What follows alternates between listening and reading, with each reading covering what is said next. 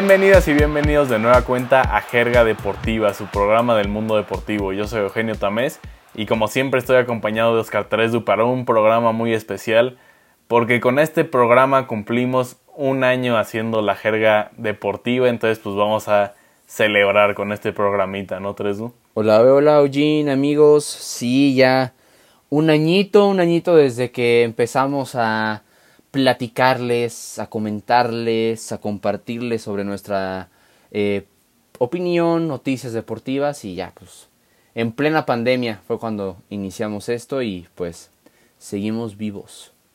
Literalmente en, en plena pandemia, entonces pues les traemos una dinámica al rato para para pues recordar los momentos en el mundo del deporte en este año que más nos marcaron como programa y, y pues sí, un, un, año como ningún otro por diferentes temas, pero antes vamos a arrancarnos con las nuevas de la semana. Porque pues arrancó con todo la Euro 2020, ¿no? La neta yo he disfrutado muchísimo el inicio de este torneo se ha visto un gran nivel y, partidos bastante emocionantes.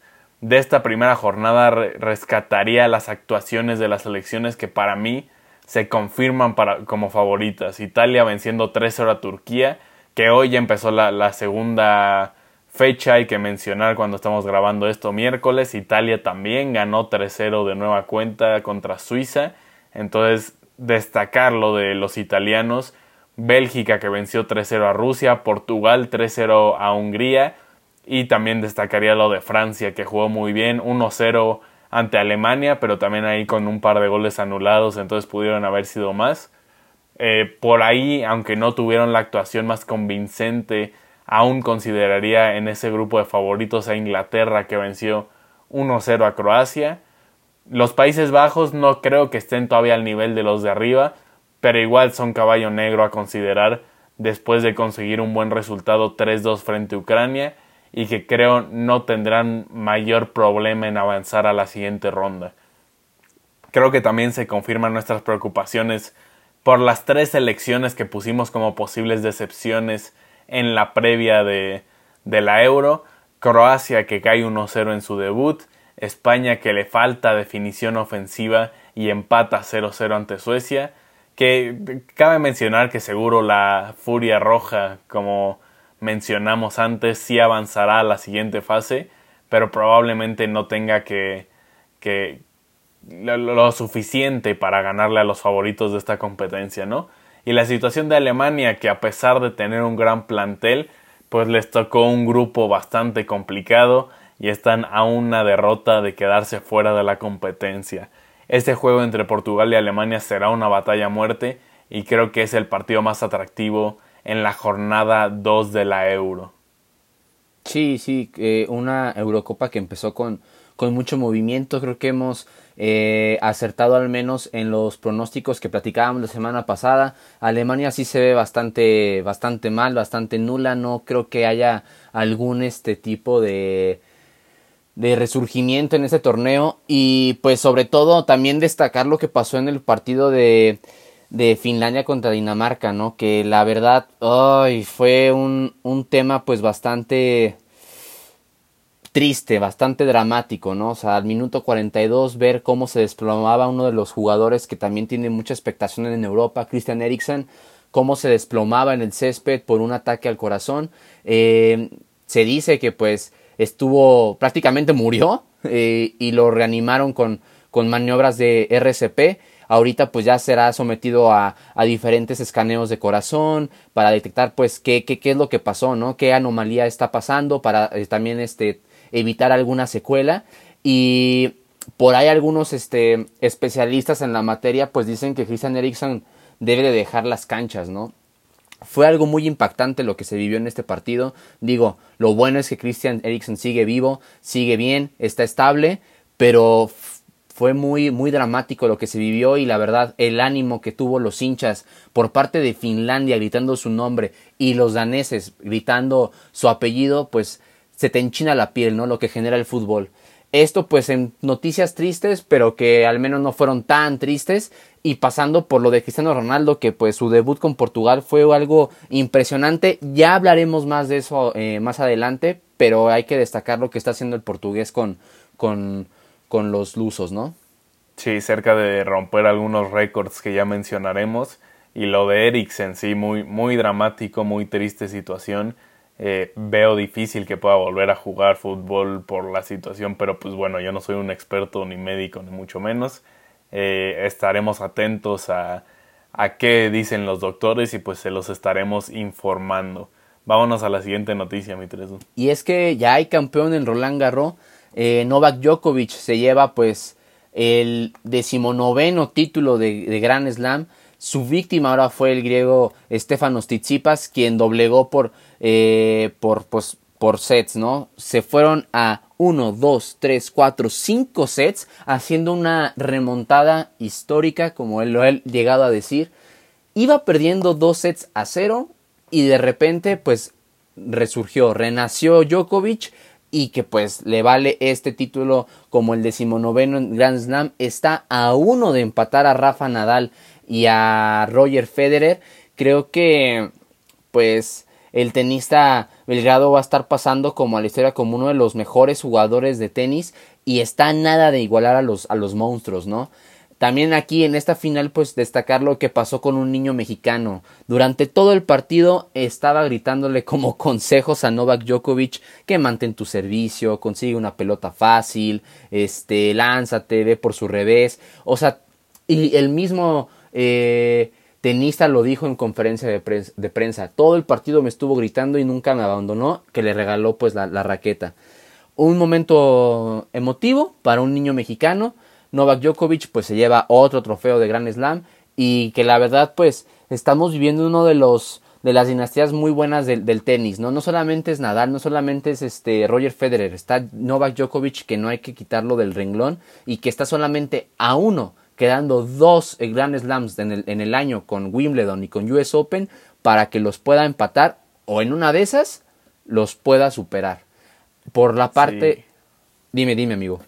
Sí, no, que, que a uno solo de, de, Roger y Rafa ya mencionaste que, que pasará a la historia como uno de los más grandes Djokovic y creo que se empieza a meter en la conversación para ser el mejor de la historia, ¿no? y, por la edad que tiene, pues creo que acabará su carrera con mejores números que Roger y Rafa. Hay que reconocerle a Servio, al menos por lo pronto, como el jugador más completo que hay en el tenis profesional y, habrá que ver si, si acaba muy arriba en esos Grand Slams cuando termine su carrera. Sí, sí, la verdad sí, ya está en la, en la misma mesa, en el mismo escalón para debatir quién es el, eh, podría ser como el mejor en la historia, pero tiene una gran ventaja que es la edad. Es más joven que estos dos, es más joven que Federer, más joven que Rafa y que podemos, la verdad, creo que ver una superación en, títulos de Grand Slam. Ahora, por la parte femenil, la checa Barbora Krejcikova ganó este sábado igual en la edición 2021 del Roland Garros al imponerse a la rusa Anastasia Pavlyuchenkova y logró pues su primer título de un Grand Slam en su quinta participación en un torneo tan grande, ¿no? Es la número 33 del mundo, superó a la 32 del planeta en tres sets, 6-1, 2-6 y 6-4 en una hora y 58 minutos, prácticamente dos horas. Y pues la verdad fue una inesperada final entre dos jugadoras que eh, pues por ranking y por nombre tal vez no esté brillando mucho, porque ya hemos hablado aquí en la jerga, hablamos como de Sofía Kenin, que pues está en su mejor momento y que no la, no la vimos en estas este, instancias. Pero hay nueva campeona en, en, en Roland Garros. Eh, y bastante bien, la verdad lo hizo bastante bien. La Barbora Krejcikova, la checa. Sí, pues la, la WTA que ya nos tiene acostumbrados a, sorpresas, a, a, torneos emocionantes por parte de, de, jugadoras que como en este caso no están ni en el top 30, ¿no? Entonces a destacar lo que hizo la checa. La siguiente noticia es una que, que pues le duele a Oscar Tresu, ¿no? Sergio Ramos oficialmente ya no es jugador del Real Madrid. Después de 16 años en el club, eh, el propio Real Madrid anunció oficialmente la salida de uno de los jugadores, pues que quedará en su historia. Para dar un poco de contexto de la importancia de Ramos con el club blanco, en sus 16 temporadas ahí, Estuvo 11 veces en el 11 ideal de la FIFA. Ganó 22 títulos, incluyendo 4 Champions y 5 ligas. Jugó 671 partidos en total y anotó 101 goles. 101 goles para un defensa. Es una locura. No sé qué más decir de Ramos que usted no sepa ya. Claramente habrá un antes y un después del Real Madrid con Sergio Ramos, un histórico del Club Blanco y del fútbol mundial en general, ¿no? Se termina una época, creo yo. Yo sé que mi 3 va a tener que dedicarle unas palabras a su capitán, pero también me gustaría preguntarte, 3 ¿en qué club lo ves para la próxima campaña? Es difícil decir como un club en específico. Tal vez es más fácil si digo la liga. Yo creo que lo veo en, en, la Premier League. ¿Por qué razón? No sé. Siento que ahí va a ser su destino. Eh, o en una de esas en alguna liga de desarrollo como la MLS o en China, ¿no? Pues, ¿qué te digo? Digo, eh, el Real Madrid últimamente no ha tomado una de las mejores decisiones desde que, pues, desde que salió Cristiano Ronaldo, lo vuelvo a mencionar, ha ido para abajo. Traen a un jugador como Eden Hazard que no ha, rendido lo, suficiente. Están apostando por jóvenes. El único jugador que se ponía el equipo al hombro pues era Sergio Ramos. Tras la lesión que sufrió a finales de temporada, fue innegable que Karim Benzema tomó esa batuta y además la tomó también siendo capitán, porque Marcelo siendo el, segundo capitán, pues estaba en la banca, ¿no? Eh, es triste ver a este tipo de, de, jugadores, este tipo de figuras históricas de un equipo salir. Yo la verdad lo veo como Iker Casillas o como Cristiano Ronaldo. Iker Casillas pues se ve, se fue por la puerta de atrás, hay que saberlo, hay que, hay que reconocerlo. Se fue por la puerta de atrás, no ha habido un homenaje que, que reconozca a uno de los mejores arqueros en la historia del Real Madrid o hasta el mejor arquero en la historia del Real Madrid y uno de los mejores del planeta en toda la historia. Y ahora el siguiente capitán que pues fue uno de los más ganadores, que alzó cuatro, este, tres veces consecutivamente la Champions, ganando una como segundo capitán. Es triste, la verdad. Creo que ahí la mala relación con Florentino Pérez pues era algo notorio. Ya no, ya no podíamos pues tapar el, el sol con un dedo, ¿no? Eh, creo que el Real Madrid tiene que replantear pues algo algo muy a fondo de lo que está pasando en el, en el, en el equipo porque que se te vaya un, una figura de ese tamaño, pues ya cuántas van en los últimos cinco años, Eugenio. Va Iker Casillas, bueno, Iker Casillas un poquito más, pero va Iker Casillas, sale por la puerta de atrás. Cristiano Ronaldo se va por la puerta de atrás. Ahora Sergio Ramos por la puerta de atrás. Creo que lo que el Real Madrid no puede hacer, ok, sí, no, no, todo tiene un final todo tiene que acabar en algún momento, pero no son las formas y estoy seguro que Sergio Ramos va a salir con su conferencia de prensa. Gracias a todos, lágrimas y nos vamos y no va a haber algo más. Sí, probablemente sea solo eso y pues qué le queda al Real Madrid más que reconstruirse, ¿no? Ver hacia el futuro, eh, sí, reconocer que ya quedó atrás esa época de, de las tres Champions consecutivas y empezar a ver hacia adelante, ¿no? Pero pues bueno, mientras vamos con la última noticia del día. Y bueno, en noticias buenas para los mexicanos, pues es que el mexicano Patricio Howard conquistó el Gran Premio de Detroit en la IndyCar, consiguiendo su segunda victoria de la temporada y se coloca como nuevo líder de esta categoría. Este triunfo, pues, del, del regiomontano este, lo consiguió en el Joseph Newgarden en el Raceway de Bill Isles Park y es el primer piloto en repetir durante el 2021 eh, victorias en esta categoría estadounidense. Creo que eh, Patricio Howard eh, está dando, dándose a conocer. Tiene solamente 22 años, ya es líder de esta competencia. La verdad tiene un, un talento bastante reconocible. se empezó a, a, a cuestionar, a sonar que pues en algún momento puede llegar a Fórmula 1. ¿Por qué? Porque él pertenece al equipo de McLaren, es de la academia de McLaren, entonces en algún punto, cuando Daniel Ricciardo en este, en este, en este caso se, se vaya del equipo, puede ser una opción Patricio Howard. Nos estamos adelantando, sí, no estamos diciendo muchas especulaciones, sí, pero hay un gran chance de que, pues si sigue con este paso en la IndyCar, puede tener unas grandes posibilidades de llegar a la máxima categoría del automovilismo como lo es la Fórmula 1 y es de gran ayuda que él esté con McLaren.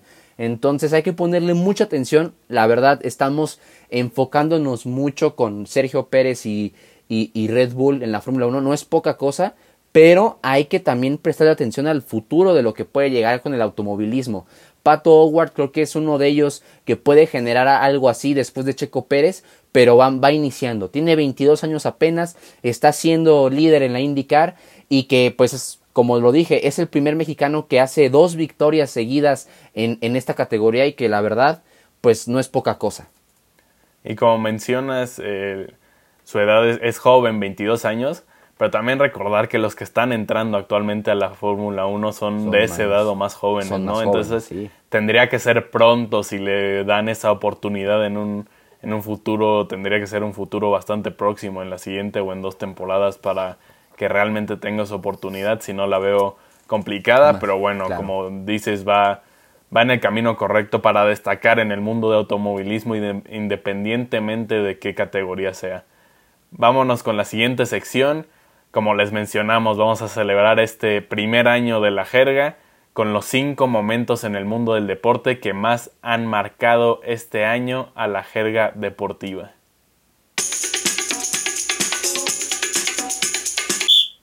un año como ningún otro, ¿no? Mi 3 empezando por el tema de la pandemia. De hecho, eh, les contamos, nosotros teníamos el plan de sacar este podcast desde meses antes, pero ante la pandemia y la suspensión de todos los eventos deportivos en su momento, pues tuvimos que esperarnos un poquito más. Pero bueno, finalmente el 19 de junio del año pasado pudimos sacar nuestro primer programa y la, es, la, la, verdad es que ha sido algo que, que hemos disfrutado muchísimo. Obviamente agradecerle a todos ustedes que nos acompañan cada semana, ¿no? Familia, amigos, todos. Eh, en este año hemos vivido grandes cosas en el mundo del deporte también y pues queríamos celebrar este año de la jerga recordando los top 5 momentos que más recordaremos y más nos marcaron de estos 365 días, ¿no?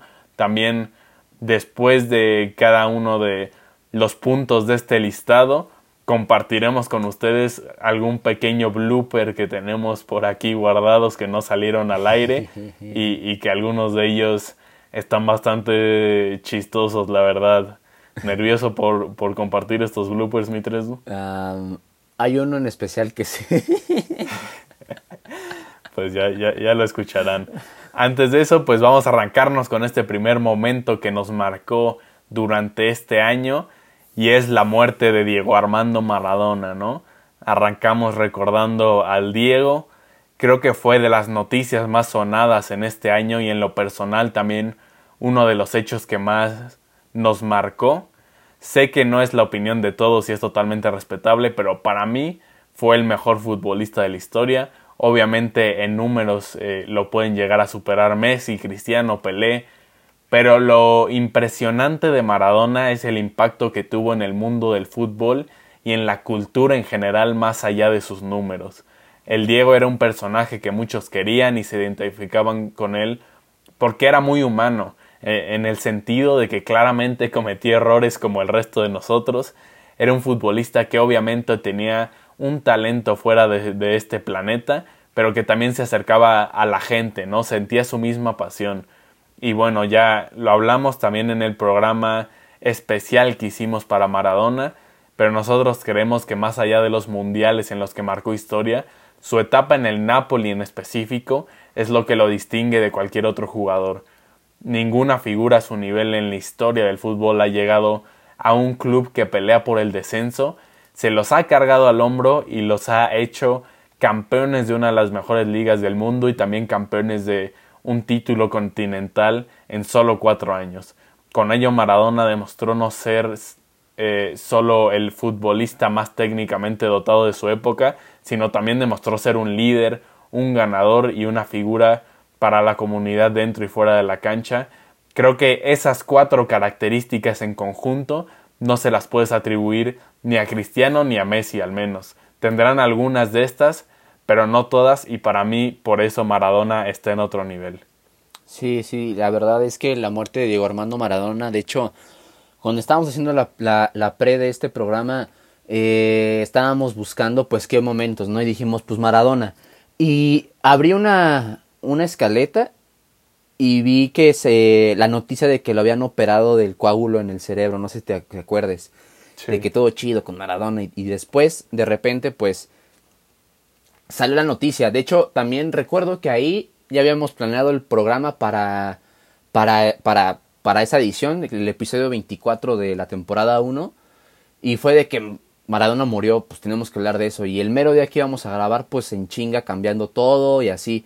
Pero lo que decías, ¿qué generó Diego Armando Maradona? Ok, sí, el Napoli, lo que generó socialmente, con Argentina, la mano de Dios. Pero es tan, tan impresionante lo que generó socialmente Diego Armando que hasta creó una religión. En Buenos Aires hay una religión, hay una iglesia que se fundó en, en el 98 en la ciudad de Rosario y que es un un templo que idolatra a, un futbolista y que ahora, tras su muerte, parece que ya es un santo, ¿no? Que de hecho me acuerdo en esa, en esa ocasión, ahí les mencioné que había 10 mandamientos de la iglesia maradoniana. Y por mencionar como, de nuevo, los más importantes, aquí va uno. La pelota no se mancha como dijo Dios en su, en su homenaje. Amar al fútbol sobre todas las cosas, llevar Diego como segundo nombre y ponérselo a tu hijo, no ser cabeza de termo y que no se te escupa la tortuga, no vivir alejado de la realidad y no ser un inútil. Creo que estos mandamientos, pues, que reflejan lo que hizo socialmente, lo que generó socialmente, es un impacto impresionante lo que el Pelusa ocasionó. Y bien mencionas lo de ponerle nombre a tu hijo.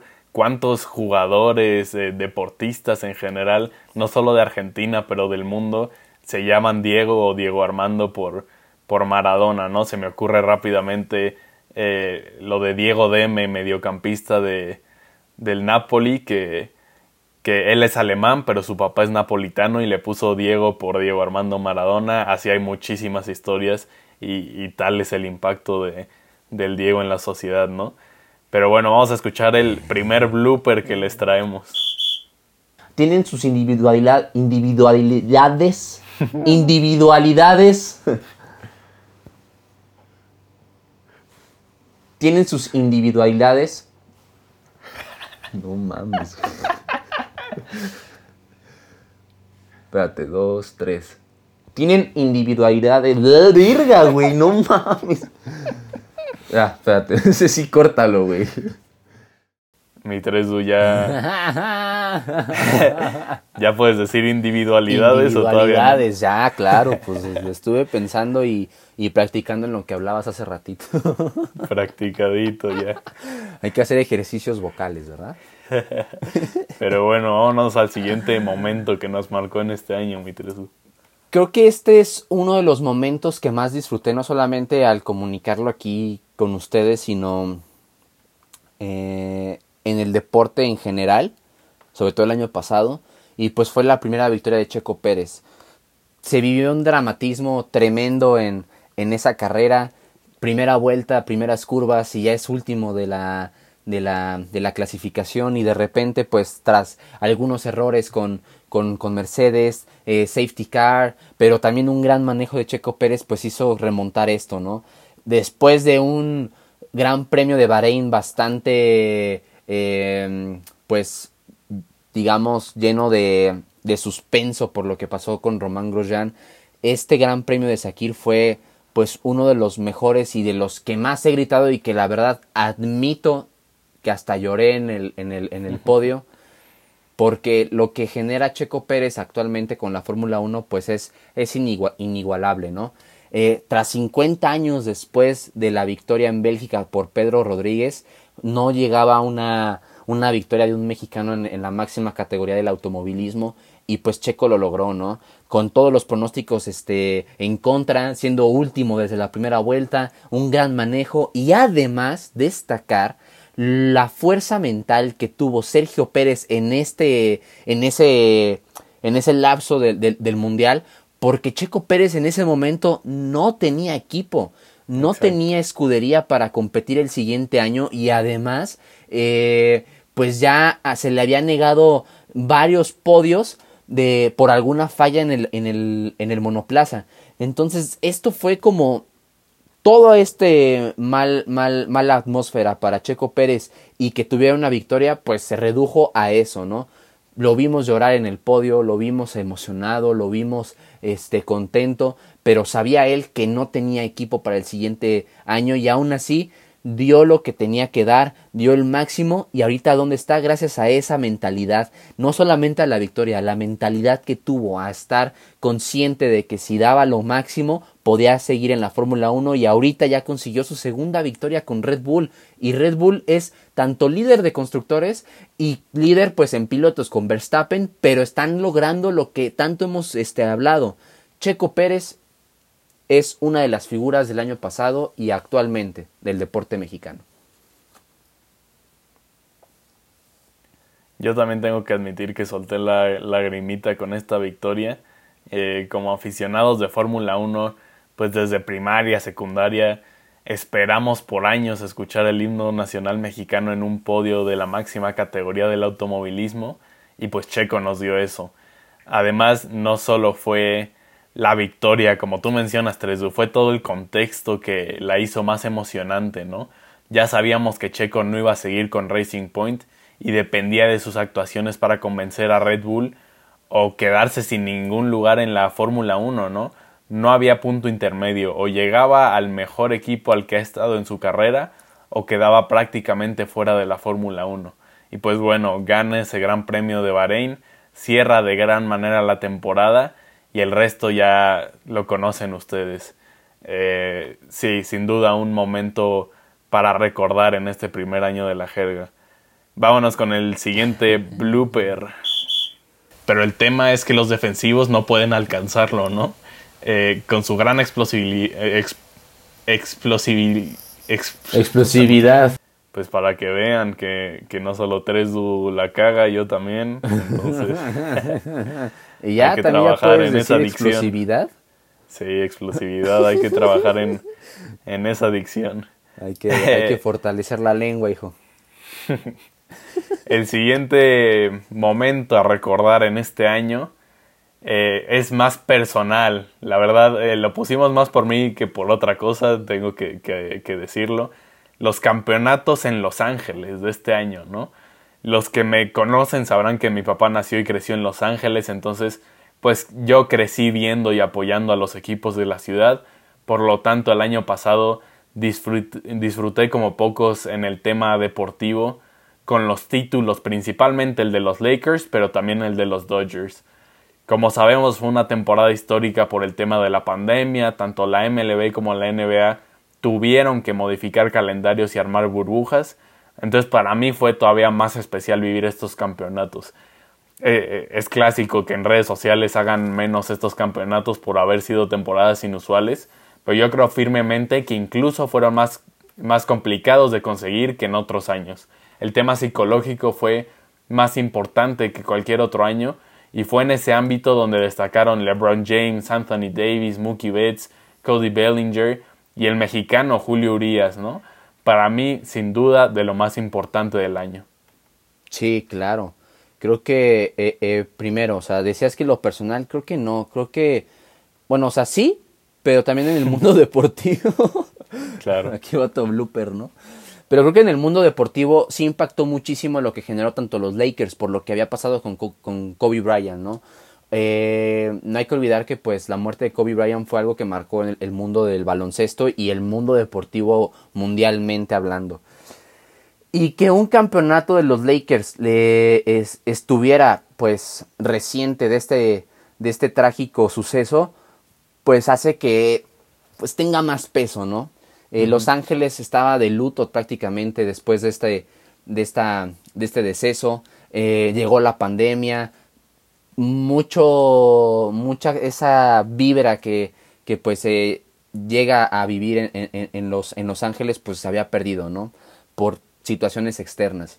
Y que los Lakers consiguieran un campeonato de este tipo con, con tutela de LeBron James, con Anthony Davis, pues fue algo que marcó claramente pues el mundo del baloncesto. Y ahora, por parte de los, de los Dodgers, lo decíamos, ya era necesario, ya necesitábamos ver a los Dodgers otra vez campeones, 30 años, ya era el Cruz Azul del béisbol, este, y, y se consiguió. Y además también aquí reconocerlo, ¿quién fue el que el que le dio la victoria a, a, los angelinos, a los Dodgers, un mexicano nacido en Culiacán, Julio César Urias. Creo que aquí también hay mucho que eh, destacar por esta actuación tan brillante que tiene Julio Urias y que ahorita pues es, tema de conversación tras, ese batazo de, de en segunda que dio hace, hace unos días eh, este Julio Urias.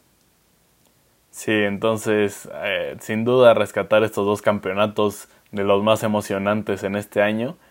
Eh, ponemos el siguiente blooper. este sí, sí, me da penita. Y cómo se le paró a, Pep Guardiola, la verdad. Bravo. ¿Qué pasó, mi Tresu? ¿Qué pasó? No, sí, sí. Mira, tengo que reconocerlo que sus 50 años, pues le va bien, güey. O sea. No, pero pues la, verdad es que es sacado de contexto esta frasecita, no, no se escuchó así en, su versión original, pero bueno, está chistoso. Pero no, si, si lo escuchan así, pues, pues me fui solito, la neta, sí. No me percaté, ¿verdad?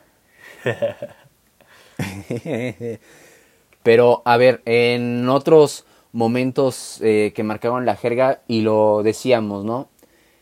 el poder de los aficionados en el fútbol es impresionante. Lo decía hace rato con, con el ánimo que daba Finlandia y, Dinamarca con Christian Eriksen, pero donde se vio más notable y donde nos dio mucho gusto de pues de ver que se juntaban estos aficionados, de que tienen voz y voto para las decisiones de un club, fue con lo que estaba pasando en la Superliga. Muchos aficionados, empezando por el Chelsea, que pues a los pies de, del Stamford Bridge celebraron que los Blues decidieran salir de esta Superliga y además estaban ya eh, pues manifestándose de que no querían esto, ¿no? El Barcelona también fuera del, del, Camp Nou estaban desde el primer día este, pidiendo que no, no a la Superliga, el Manchester United con el, con el Old Trafford. Creo que aquí los aficionados tuvieron un gran, pero gran, este, gran voz y voto de que no estuvieran sus equipos en, en, en, este torneo que para mí, pues ya sabemos y también para Eugenio, era una estupidez.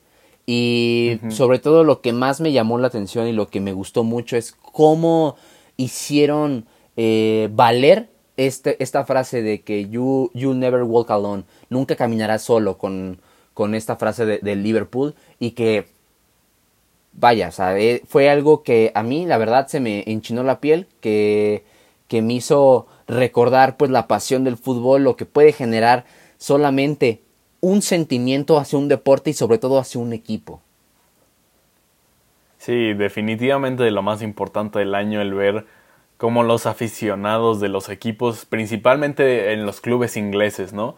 Se opusieron a un tema pues que los alejaba de su club y al final influenciaron de, de fuerte manera en la disolución de esta Superliga nos hizo tener esperanza de que como aficionados sí tenemos voz y voto, sabemos que, que este deporte se maneja por los poderosos, por los que tienen el dinero, pero este fue un, un, pequeño ejemplo, como varios que hay en el mundo del deporte a lo largo del año, que de, de lo que pueden hacer los aficionados. Al final somos los que mueven a, al mundo del deporte, al fútbol en específico en este caso, y, y fue muy bonito ver cómo se unieron diferentes aficionados de diferentes clubes para rescatar a sus clubes de algo que, los iba a alejar de los aficionados. Eh, vámonos con el siguiente blooper, mi Tresu. Red Bull no tiene ahorita mismo. ¡Yeah! ¡Salute! ¿Estás bien? Sí. Tapes el pechito. No, pues mi, mi Tresu siempre preocupándose por, por mi salud. Muy, muy bonito, muy bonito. Claro, hay que preocuparse por los nuestros, por el, el de al lado. Bueno, este, por último, eh, pues queremos recordar también algunas actuaciones individuales impresionantes y récords que se rompieron este año, empezando por lo hecho eh, por Lewis Hamilton, ¿no? Empató el récord de campeonatos en Fórmula 1, llegó a siete títulos igualando a Michael Schumacher, algo que era impensable de lograr hace unos años. Hamilton se establece ya como uno de los mejores pilotos de la historia y hay que reconocerlo como tal. Eh, es un gran competidor, un ganador en todo el sentido de la palabra. Sin duda tiene ese octavo título en la mirada para ser el máximo ganador en solitario en la historia de la Fórmula 1 y a ver si, si, si, lo consigue este año o si sigue para, para intentar conseguirlo en el siguiente. Pero tenemos más, más eh, pues sí, récords que se rompieron este año, ¿no, Tres? Sí, como el de Hans Dieter Flick, eh, que consigue pues su, el segundo sextete en la historia en ganar pues la liga doméstica, la copa de doméstica, Champions League, eh, Supercopa de la UEFA, Mundial de Clubes y Supercopa pues de, de, Alemania, bueno, de doméstica, por así decirlo. Eh, ya lo había conseguido Pep Guardiola hace unos años con el Barcelona. Hans Dieter Flick, pues, este, llega tras un mal paso de Nico Kovac que pues la verdad dio mucho que, que, que dudar a media temporada y de repente pues Hans Dieter Flick hace algo inesperado, tan solo seis meses en el puesto, pues ve lo que generó. Un sextete, no fue poca cosa, campeón de, de la Bundesliga, campeón de la Pokal, campeón de Supercopa de Alemania, campeón de Champions, campeón de la Supercopa de la UEFA, campeón del Mundial de Clubes es algo impresionante lo que hizo este técnico con poca experiencia. Ya sabemos que fue pues este el, auxiliar técnico en Alemania 2006 para la selección de alemana en ese en ese momento con Jürgen Klinsmann. Y después pues pasó a ser técnico de otros equipos pero de muy baja categoría no era de primera división hasta que pues empezó a, a tener estas actividades con el Bayern München y pues salta como a, a ser el primer entrenador de, del equipo y tan solo en seis meses. Digo, qué curioso, ya lo hemos hablado, qué curioso que pues este entrenador ya no va a seguir con el Bayern, pero pues sabemos que ya va a llegar a la liga alemana, a la liga alemana, a la selección alemana y que pues ya estaba, bueno, ahorita ya es un hecho, pero que ya estaba pues gritando a voces de que iba a pasar. Sí, histórico lo de Hans Dieter Flick conseguir tanto en tan poco con un club y otro técnico al que tenemos que reconocer por lo que hizo este año, Thomas Tuchel. Lo voy a disfrutar. Primer DT en llegar a finales consecutivas de Champions con equipos diferentes. Tenemos que reconocer a Thomas Tuchel sobre todo porque, hay que decirlo, no creíamos en él en un principio. Nos cayó la boca y logró algo que nunca antes había conseguido ningún técnico. Finalista de Champions con el PSG y campeón de Champions el siguiente año con el Chelsea. Un Chelsea que además no pintaba para competir por títulos antes de su llegada y Tuchel estableció un excelente juego defensivo, los llevó a la final del FA Cup y les dio el título más importante a nivel de clubes en el mundo. Entonces aplaudir también lo que hizo Thomas Tuchel este año. Sí, obviamente. Creo que, pues lo decíamos, no es un secreto. Criticábamos mucho que Thomas Tuchel no lo iba a lograr desde el año pasado con el París, lo despidieron, llega el Chelsea, pues pensando como el Chelsea estaba jugando, un logro bastante impresionante. El primer DT en llegar a dos finales consecutivas con equipos diferentes, ya es campeón con uno de ellos. La verdad, pues me quito el sombrero, me, me paro de pie, aplausos, hay que reconocerlo. Le hemos tirado mucho, sí, pero Thomas Tuchel por ahora tenemos que reconocerlo. Y por último, lo de Cherre 7, máximo goleador de la Eurocopa y a tres goles como máximo goleador a nivel selecciones. ¿Qué otro récord tiene para, para quitar, para romper Cristiano Ronaldo? Creo que ya hasta con Coca-Cola lo hizo, que hizo pues bajar sus acciones. Es impresionante lo que hace Cristiano. Llegó a la Eurocopa empatando eh, en goles a Michel Platini con nueve goles y además pues en el primer partido de Portugal contra Hungría pues hace un doblete y ahora es el, el solitario, el que tiene el máximo reconocimiento con máximos goles en, en, una Eurocopa. Ahora, esto no fue lo único que bateó Cristiano en el partido, ya que al disputarlo se convirtió en el único jugador en ser partícipe de cinco ediciones de Eurocopa, así que ustedes sabrán. Y además, ya está cazando a Ali Daei, que es un seleccionador iraní con 109 goles y el Luso lleva 104. Le faltan poquitos goles, unos unos cuantos más, ya le pisa los talones y sus 43 goles en los últimos 42 internacionalidades han recortado distancias. Por ahora, Cristiano también ya es el máximo goleador de la historia del fútbol con 779 goles. Ustedes me dirán si Cristiano pues no es considerado de los mejores deportistas de futbolistas en la historia o simplemente pues va a seguir opacado por Leo Messi. Ya hablábamos de, Maradona, es diferente, ya lo han escuchado de mí, Cristiano Ronaldo para mí es el mejor futbolista en la historia del fútbol. Pues ahí está las preferencias de 3Du, pero sí hay que reconocerlo de Cristiano está nada de... que, va a superar el récord de, de, más goles a nivel selección, es un hecho, ¿no? Eh, lo puede superar en esta misma Eurocopa y no nos sorprendería es una locura la cantidad de goles que mete Cristiano. Como dices, eh, el máximo goleador en la historia del fútbol, de, del Real Madrid, de, de Eurocopa, de, de, todo, ¿no? Entonces, eh, sí, creo que a veces eh, por esta pelea con Lionel Messi, a la gente le gusta hacer menos a uno u a otro, pero hay que reconocer a ambos y meterlos en la conversación por mejor jugador de la historia, sin duda alguna. Y, antes de cambiar de tema, hay otro récord que puede romper, como ser el máximo asistente o que ha jugado partidos de final de Eurocopa. Va por el tercero. Que lo vaya a pasar, quién sabe, pero tiene el chance de conseguirlo.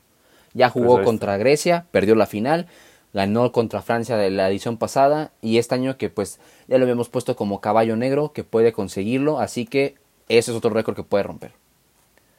Y bueno, mencionar también rápido eh, de, estas rachas que se rompieron, pues lo de Cruz Azul, ¿no? No lo teníamos como su evento separado que nos marcó tanto, tal vez porque ninguno de los dos es muy aficionado al Cruz Azul, pero pues hay que mencionarlo también como un evento histórico que sucedió en el fútbol mexicano este año, después de 23 años, 23 años y medio, pues el Cruz Azul es campeón del fútbol mexicano y sin duda un momento histórico en este año en el fútbol.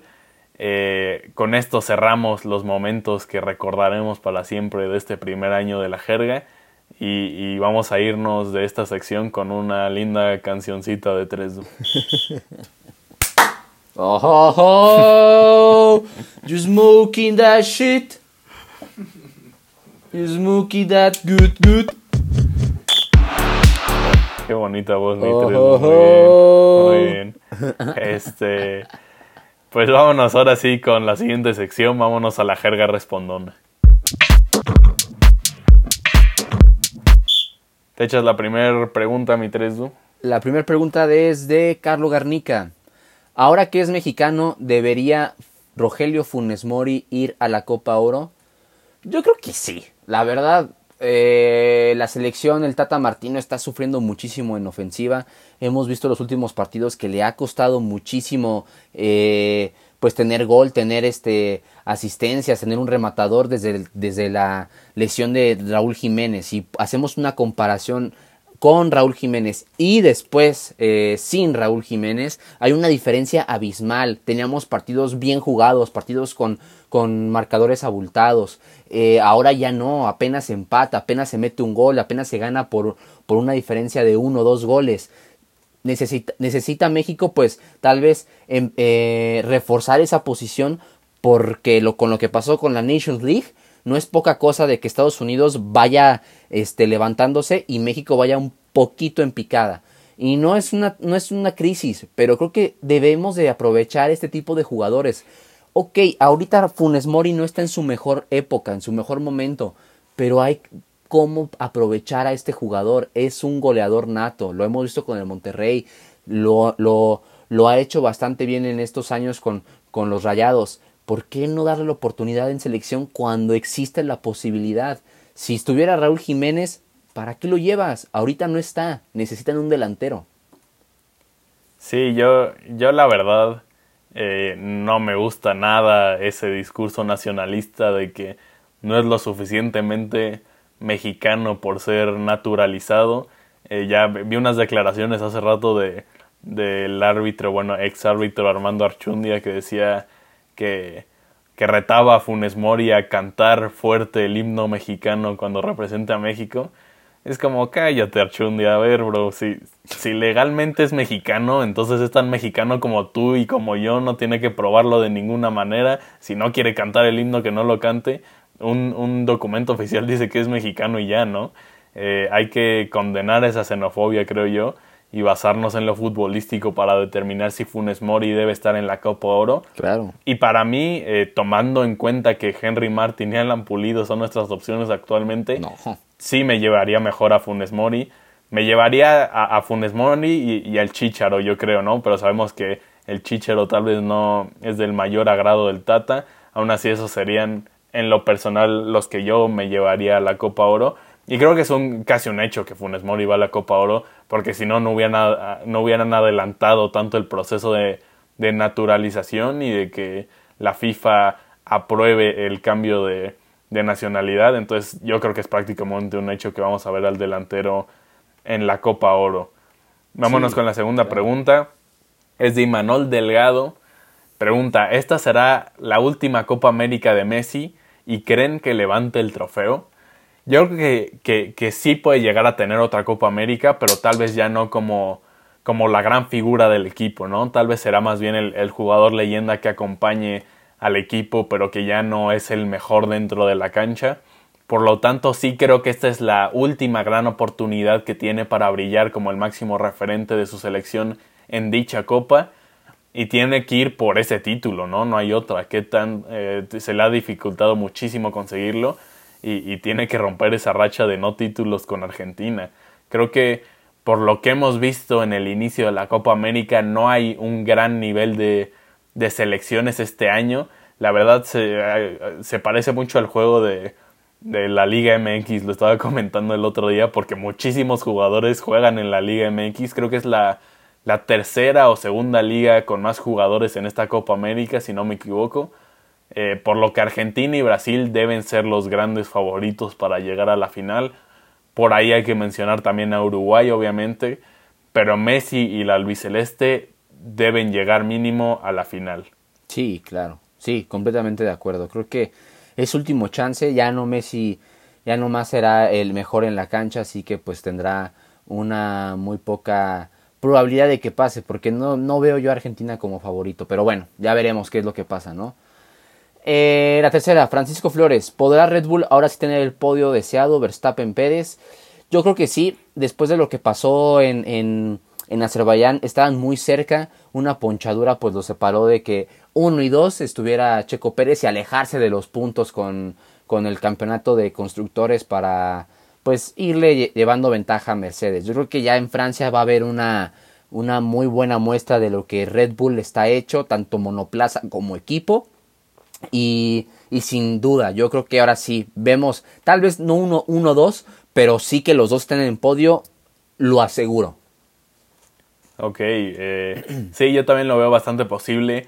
Eh, creo que es evidente que Red Bull ha sido el mejor equipo esta temporada. Entonces es cuestión de tiempo de que queden en el podio ambos Red Bulls porque han estado bastante cerca.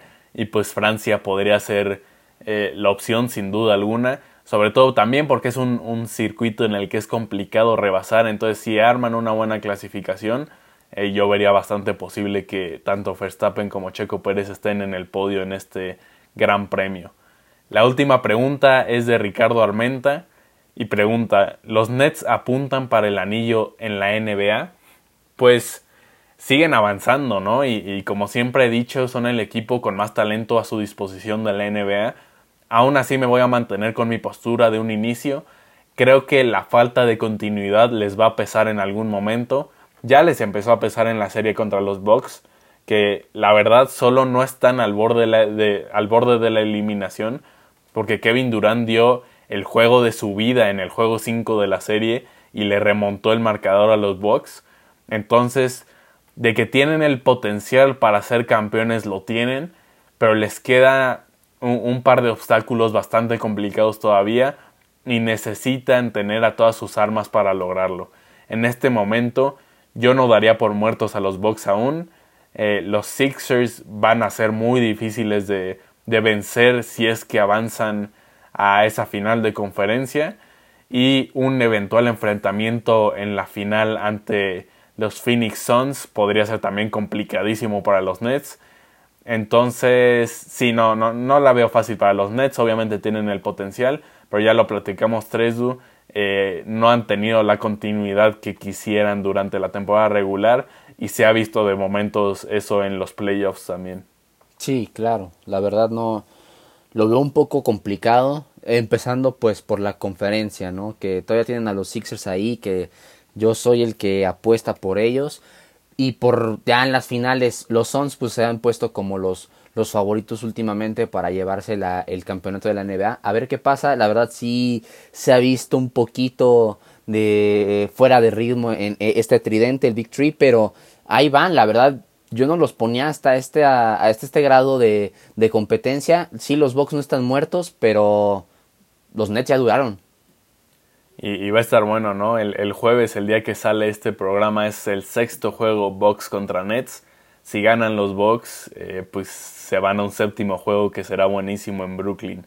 Hay que estar atentos a, a esa serie. Pero bueno, este fue todo por nuestro programa de hoy en el que celebramos un año de la jerga deportiva. Muchas gracias por acompañarnos hoy y durante todo este año. Ojalá estén disfrutando este podcast como lo hacemos nosotros. Muchas gracias obviamente a Tresdu como siempre, a Patricio también en los controles. Y no olviden seguirnos en redes sociales, estamos en Twitter y en Instagram como arroba la de por jerga para responder todas sus preguntas del mundo deportivo. Muchas gracias y nos escuchamos la siguiente semana. Adiósito.